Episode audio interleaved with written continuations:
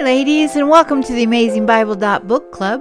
I am Julie Calio, your host, and thank you so much for taking time out of your busy schedules to tune in with me today.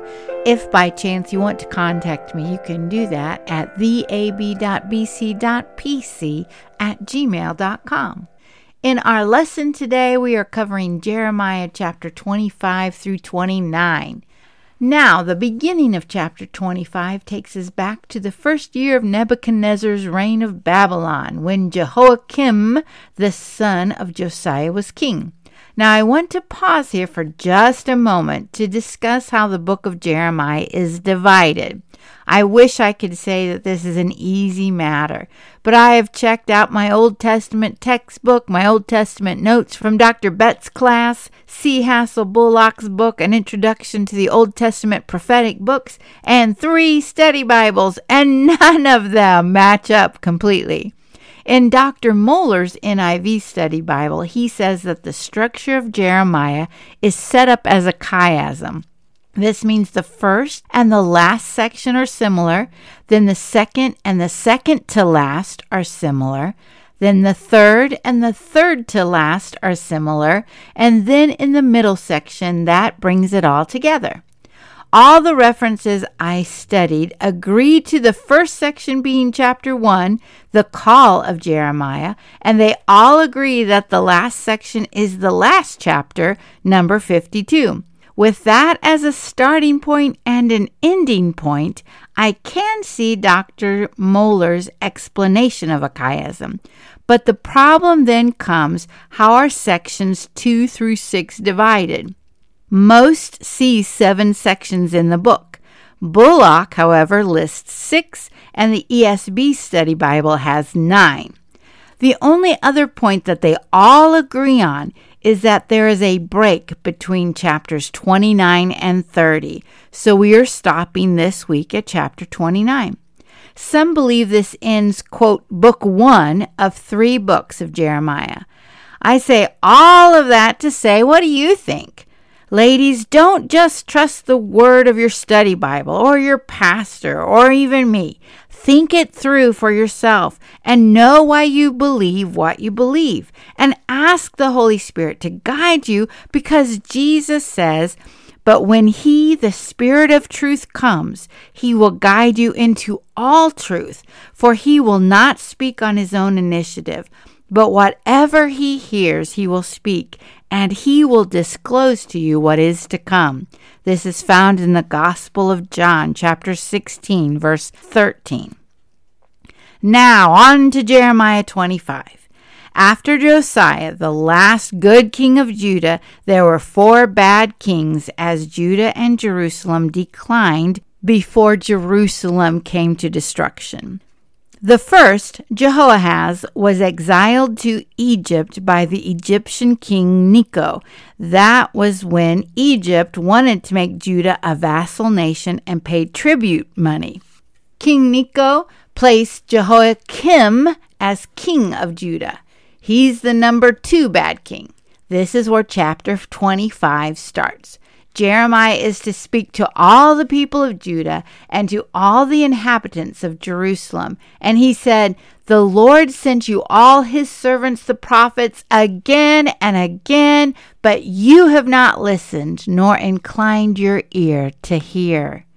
So Jeremiah again proclaimed to the people to turn from their wicked ways and turn to the Lord. Yet, verse seven, this time, the yet is not good news.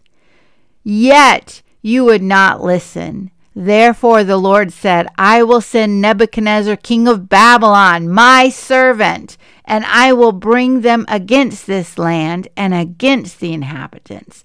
The reign of Babylon will be for seventy years." Then in verse twelve, the Lord says that when the seventy years are complete, I will punish the king of Babylon and that nation. Then the Lord, the God of Israel, says to Jeremiah to take this cup of wine of wrath from my hand and cause all the nations to whom I send it to. Then there are listed various nations, with Judah being the first. And then verse twenty-eight says, "And if they refuse to take the cup, which is the cup of wrath, from your hand to drink, then you will say to them, Thus saith the Lord of hosts, you shall surely drink." Then the chapter moves on to the wrath that will be poured out on the shepherd, the religious leaders of the day. In chapter twenty-six, we are still in the reign of Jehoiakim, and Jeremiah was commanded of the Lord to go to the court of the house of the Lord and speak everything that the Lord tells him to say. And verse two warns, "Do not omit a word." Then verse three says, "Perhaps they will listen, and everyone will turn from his evil way, that I may repent of the calamity which I am planning to do to them because of their evil deeds." One thing that the Old Testament shows clearly is that we are not in a fixed universe. Yes, the Lord Almighty is sovereign. Yes, he has a plan, but the Bible is full, full, full of people's choice. Again, we see that the people, and especially the false prophets who keep claiming that everything will be all right, did not like Jeremiah's message. So they seized him and said, "You must die." Verse eight, the city officials decided that he will not die because Micah of Morasheth, yes, he is one of the minor prophets, Micah. Well, Micah prophesied in the days of King Hezekiah, and he spoke the same thing as what Jeremiah is saying. Another prophet, Uriah, also said the same thing. So therefore, Jeremiah was spared. Chapter twenty-seven begins in the reign of Zedekiah, who was the fourth and the last king of Judah before it was destroyed. The word of the Lord came to Jeremiah with the fourth object lesson or prophetic symbolism. Jeremiah was told to make bonds and yokes and put them on his neck, and then send word to the kings of Edom, Moab, Ammon, Tyre, and Sidon through their messengers that were at Jerusalem, and command them to go to their kings, their nations, and say, "Thus saith the Lord of hosts, the God of Israel, I have made the earth, the men and the beast which are on the face of the earth by my great power and by my outstretched arm, and I will give it to the one who is pleasing in my sight. Now I have given all these lands into the hand of Nebuchadnezzar, king of Babylon, my servant, and I have given him also the wild animals of the field to serve him. But the nation which will bring its neck under the yoke of the king of Babylon and serve him, I will let remain on its land, and they will till it and dwell in it." These are verses three through eleven. Then Jeremiah told that to his king, the king of Judah, and to the priests, which means if they would surrender to King Nebuchadnezzar, they would be spared. But if not, they will be destroyed. A false prophet, Hananiah, took the yoke off of Jeremiah and broke it. The yoke is like uh, what oxen would wear in order to plow the field. So this false prophet Hananiah took the yoke off of Jeremiah and he broke it. And he said, "Thus saith the Lord, even so will I break within two full years the yoke of Nebuchadnezzar, king of Babylon, from the neck of all the nations." The next line read, "Then the prophet Jeremiah went his way." The next verse, verse twelve, tells us that after that, the word of the Lord came to Jeremiah, and he was to tell Hananiah, "Thus saith the Lord, you have broken the yokes of wood, but you have made instead of them yokes of iron. For thus saith the Lord, I have put a yoke of iron on the neck of all of these nations, that they may serve Nebuchadnezzar, king of Babylon, and they will serve him." Then Jeremiah said to Hananiah, Listen now, Hananiah, the Lord has not sent you, and you have made this people trust in a lie. Therefore, thus saith the Lord, Behold, I am about to remove you from the face of the earth. This year you are going to die, because you have counseled rebellion against the Lord. Verse seventeen. So Hananiah the prophet died in the same year, in the seventh month. Ladies, in the New Testament, the writer of Hebrews in chapter ten, verse thirty-one says, It is a terrifying thing to fall into the hands of the living God.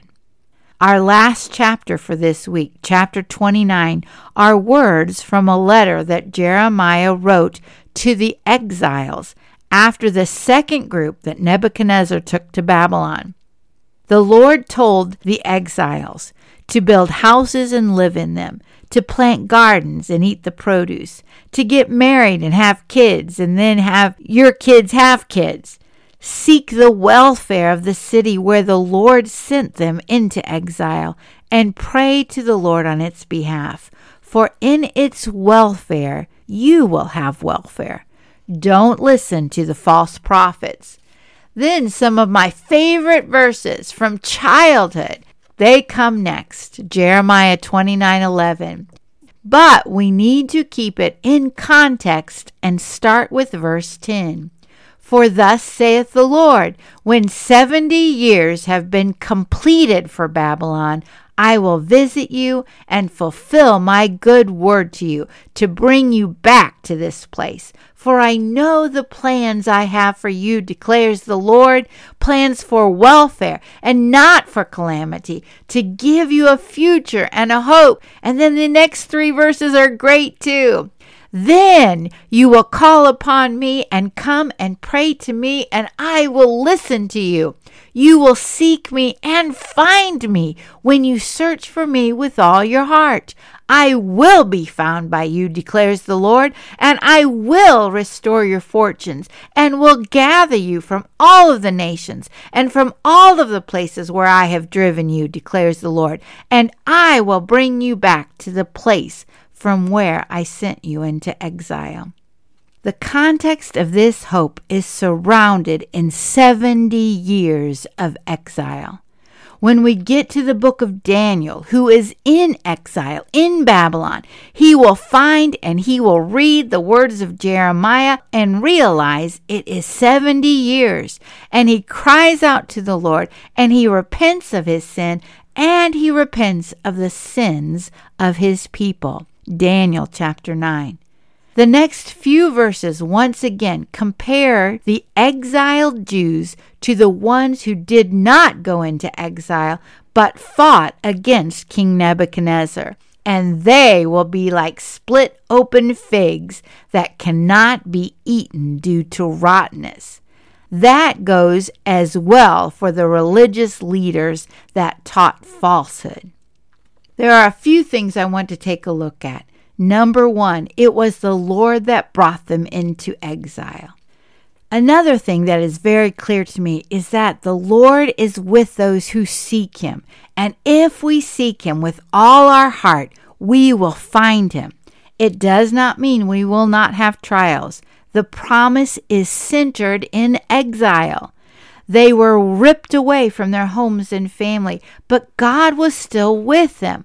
The same goes for us. No matter what the future holds, if we look to the Lord, he will guide us. And ultimately, the final home for us is in heaven with the Lord. In the New Testament, Jesus said to his disciples before his death and resurrection, In my Father's house are many dwelling places. If it were not so, I would have told you, for I go to prepare a place for you. If I go and prepare a place for you, I will come again and receive you to myself, that where I am, there you may be also. Then Thomas asked, Where are you going, and how can we know the way? And Jesus said, I am the way, the truth, and the life. No one comes to the Father except through me. John chapter fourteen, verses two through six. Ladies, the Bible says, Jesus says, that he is the only way to the Father.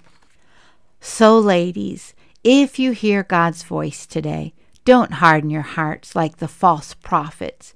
Instead, let's be women who seek the Lord and pray and obey.